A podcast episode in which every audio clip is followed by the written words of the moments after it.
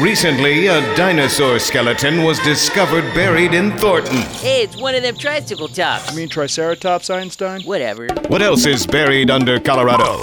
Ground penetrating radar has discovered a clown skeleton under a liquor store near Herman's Hideaway.